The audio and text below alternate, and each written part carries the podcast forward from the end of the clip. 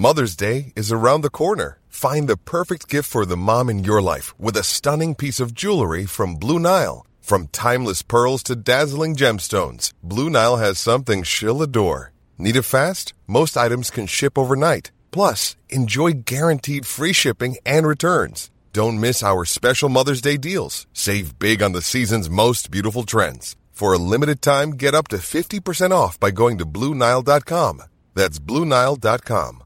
Hey, I'm Ryan Reynolds. At Mint Mobile, we like to do the opposite of what Big Wireless does. They charge you a lot, we charge you a little. So naturally, when they announced they'd be raising their prices due to inflation, we decided to deflate our prices due to not hating you. That's right. We're cutting the price of Mint Unlimited from $30 a month to just $15 a month. Give it a try at mintmobile.com slash switch. $45 upfront for three months plus taxes and fees. Promo for new customers for limited time. Unlimited more than 40 gigabytes per month. Slows. Full terms at mintmobile.com.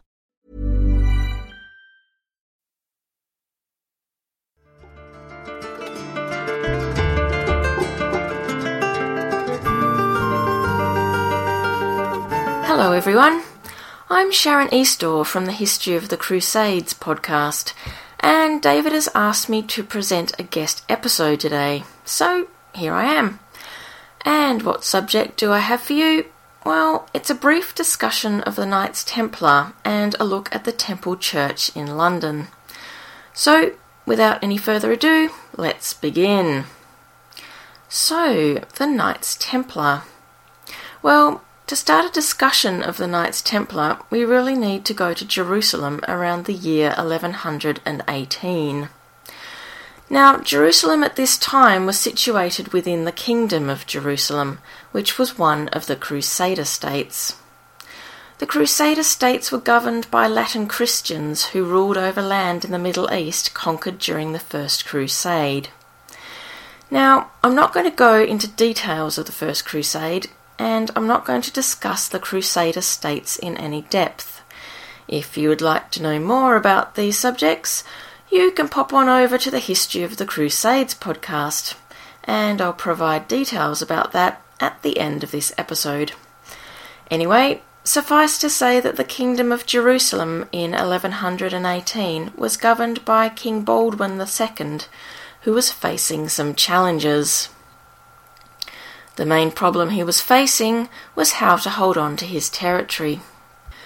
As conquerors throughout history have found, holding on to newly acquired lands is no easy matter. The Kingdom of Jerusalem stretched from the boundaries of Egypt to the south right up to Beirut in the north. It was a fair sized piece of land, and it was surrounded on all sides, except the coastline, of course, by hostile Muslim territory.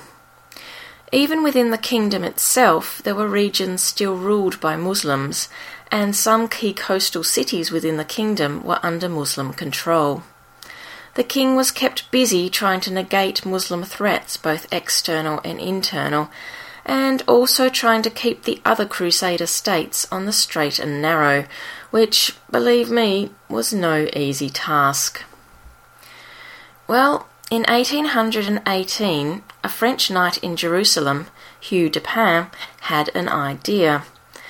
It was quite a radical idea, and you can be sure he would have discussed it with his fellow knights before deciding to act on it. His idea was this what if you were to take a group of knights and incorporate them into a religious order? Monasteries were common in medieval Europe, full of men who had dedicated themselves to God living lives of poverty, chastity, and obedience, and spending their days in quiet contemplation. What, thought Hugh, would happen if you brought a group of knights together, made them swear monastic vows of poverty, chastity, and obedience, and made them fight, not for a secular leader, but for the church? As I said, it was a radical idea. Nowadays, you probably wouldn't attract many recruits to an army where there were no wages and where you weren't allowed personal possessions. I imagine taking a lifelong vow of chastity wouldn't go down too well either. But back then, things were different. The thing is, a lot of people were worried about sin in the Middle Ages. Religion and the church were everywhere, and permeated every facet of society. And the big message of the church was that you must repent of your sins, otherwise, you would burn in hell for eternity. For the largely illiterate population, this message was reinforced by paintings and frescoes inside churches, which depicted sinners being set on fire and poked by pitchforks wielded by demons in hell. No one wants to be tortured by demons for eternity, and luckily a solution was offered. You could repent. Your sins would be forgiven, and there would be no need to fear the afterlife. The trouble was, you might sin again. And what if you didn't have a chance to repent before you died? This was a big issue for knights. Knights at this time generally went to battle and did a lot of plundering, raping, killing, and pillaging. Wouldn't it be great, thought Hugh de Payens, if you could go into battle as a knight, having sworn monastic vows, fighting for the church, and carry on your profession without the danger of sin?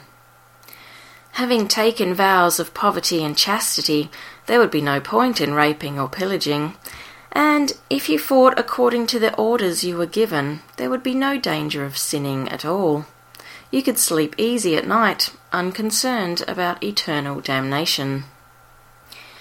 Hugh discussed his proposal with some fellow knights, and eventually garnered enough support to approach King Baldwin with his proposal. Desperate for any military support he could get his hands on, King Baldwin agreed that Hugh could establish his band of knightly monks. And on Christmas Day 1119, in the Church of the Holy Sepulchre in Jerusalem, a total of nine knights, including Hugh, took their vows. King Baldwin granted them some rooms in his palace within the Al Aqsa Mosque on the Temple Mount in Jerusalem, known by the Crusaders as the Temple of Solomon. The knights called themselves the Poor Knights of Jesus Christ and the Temple of Solomon. As this was a bit of a mouthful, they eventually became known as the Knights of the Temple of Solomon, or the Templar Knights. Now, the new order relied on donations to cover their expenses, such as their horses, armour, weapons, clothes, bedding, and food. Luckily, Hugh was a well connected man and had friends and acquaintances scattered throughout the noble families of France. With some urging from Hugh, donations began to flow in, and soon the order started attracting new recruits. It wasn't an easy life. A usual day for a Templar knight began at 4 a.m. when they heard the rosary for the office of Matins. They tended to their horses, then took part in prayers for the offices of Prima, Terce, and Sext. Breakfast was taken in silence, and then their day was filled with whatever activities they had been ordered to undertake. This might be engaging in drills, practicing military manoeuvres, escorting bands of pilgrims from the coastal cities down the dangerous roads to Jerusalem, manning castles in the Kingdom of Jerusalem manning castles in the other Crusader states, or doing anything else they were ordered to do in the service of the church. The office of nones took place at 2:30 p.m., and during the evening they ate their main meal in silence while listening to Bible readings. A Templar knight was required to wear a sheepskin girdle at all times as a reminder of his vow of chastity. He was even required to wear it in bed, along with his shirt, breeches, and shoes. And the dormitory where the knights slept was lit at all times. This, along with the fact that they were in bed fully clothed, would have gone some way to ensure that no one was tempted to break their vow of chastity. As I said, despite the, to us at least, hard way of life, the order kept attracting recruits. It was particularly popular as a recruitment ground for knights who had come across hard times. Knights were essentially self funding, and if you hadn't taken enough plunder to buy a new horse when your war horse came down lame, or buy a set of armour when required, then your days as a knight were essentially over. Unless you joined the Templars.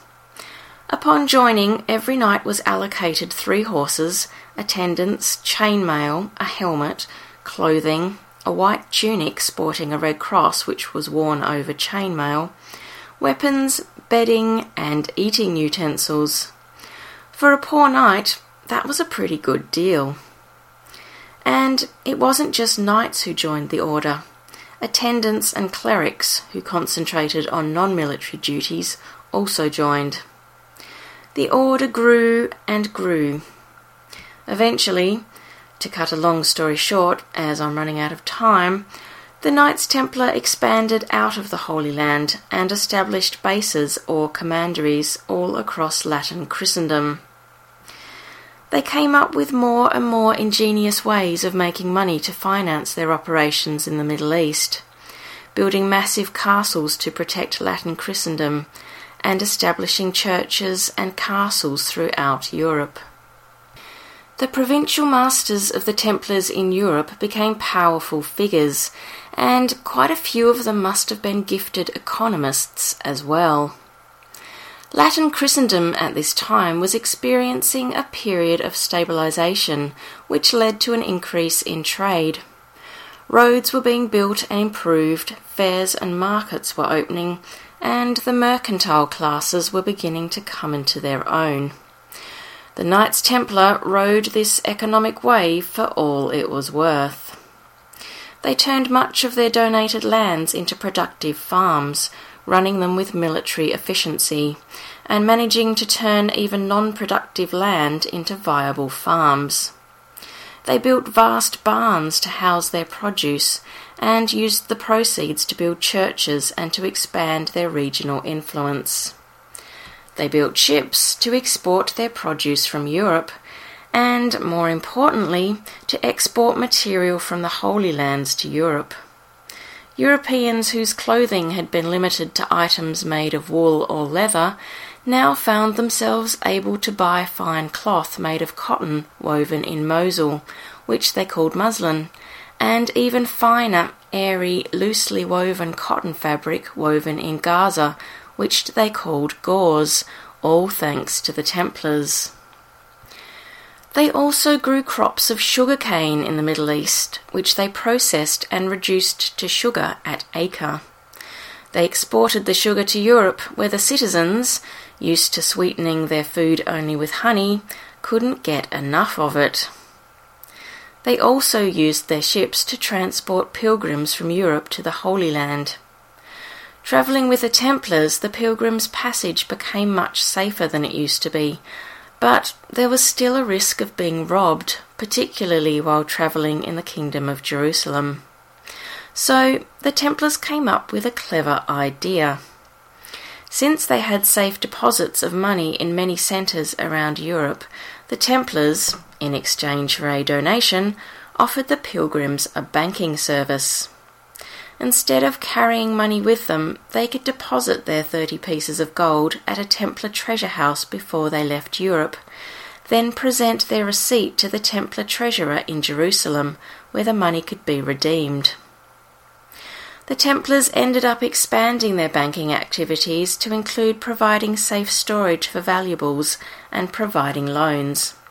At one stage, the Templars were the foremost banking house in Europe. At the height of their power, the Templar Knights rivaled the Catholic Church as one of the most wealthy and influential institutions in Latin Christendom, with property and bases stretching from Scotland and England down to Spain and Portugal, across France and Germany, and into Croatia and Hungary. Since this is an episode for the History of England podcast, what impact did the Knights Templar have in England? Well, in England, the Knights Templar were welcomed with open arms by King Henry I. Hugh de Payens established the base of Templar activities in England in London, near Holborn, and called it the London Temple. The influence of the Templars spread across England in the same way as it was spreading across the rest of Europe. People would donate land and rents to the Knights Templar, who would then farm the land, raising sheep, planting crops, and generally ensuring as much as possible that every piece of land was productive and profitable. Eventually, the Templars in England outgrew their humble headquarters and they purchased a large parcel of land between Fleet Street and the Thames River, an area which is still known today as the Temple. On their land, they built a beautiful round stone church in imitation of the Church of the Holy Sepulchre in Jerusalem. It was consecrated on the 10th of February 1185 by the visiting Patriarch of Jerusalem. Later, during the reign of King Henry III, the church was extended to include a rectangular choir. Like many monarchs at the time, Henry III came into conflict with the Templars.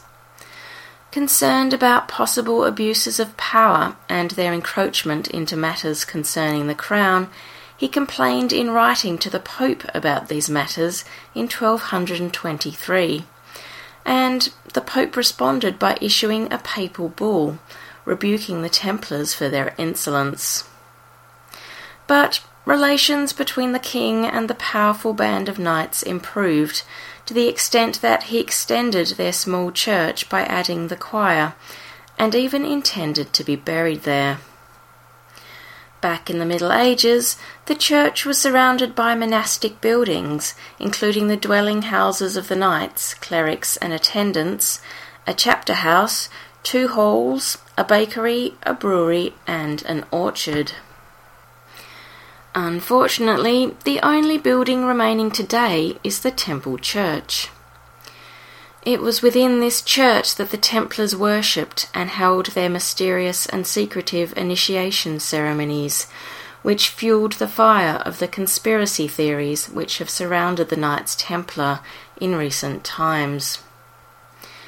They also carried out some punishments in the church. There's a tiny cell four and a half feet long and just over two feet wide in the northwest corner of the choir. The cell contains holes through which a person inside can view the church service.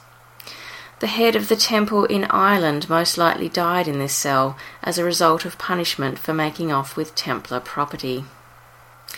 As I said, the church still survives today, but it's been through some hard times. After the dissolution of the Templars in the 1300s, the Templars' property holdings in England eventually were given over to the Knights Hospitaller, another military order originally established in the Kingdom of Jerusalem. As they already had headquarters in London, the Hospitallers leased the inner and the middle temple to a group of lawyers. Governments and monarchies came and went, and eventually, in 1677, the lawyers were allowed to purchase the property they had been occupying for so long. The temple buildings were ideally situated for the lawyers who represented their clients at the King's Court, which was only a short walk away, through the gate separating London from the royal city of Westminster. The gate itself became known as the Temple Bar, and the lawyers using the gate, or the bar, to access the courts became known as barristers. The barristers made use of the Temple Church, holding client conferences and meetings in the building. Along with many others, the church suffered during the Reformation. Its walls were whitewashed, and its floor was covered with hundreds of cartloads of earth and piles of rubbish. Thankfully, the church was restored in the 1840s. The dirt and the rubbish was removed, and attempts were made to reconstruct the effigies of nine knights and a bishop, which had been broken and scattered. The church was bombed by the Luftwaffe during the Blitz in May 1941, but again, thankfully, was rebuilt and restored. And you can visit it today. It still conducts church services and holds musical recitals. It holds a unique status within the Anglican Church. It's not part of any diocese, but it has its own Anglican canon who holds the title of Master of the Temple. It has its own website, and you can visit that website at templechurch.com. The website contains information about the history of the church as well as the services and events it holds there. The church is open to visitors, but the website recommends that you email the church verger before you go to ensure that the church is open and to avoid disappointment. Despite being a very old building, the church has quite an internet presence. Not only can you go to its web page, you can also follow the church on Twitter and you can like its Facebook page. Well, that's about all from me. I hope you enjoyed this episode, and if you would like to know more about the Knights Templar or the Crusades, you can pop over and visit the History of the Crusades podcast. I have covered the First Crusade in some detail, and there are episodes about the Knights Templar, the Islamic assassins, and Eleanor of Aquitaine. And I'm just about to start on the Second Crusade. If you would like to download any of these episodes, you can obtain them from iTunes or you can access them via the podcast website, which is at historyofthecrusades.webs.com. And before closing, I'd like to thank David for hosting me on his program. Goodbye for now.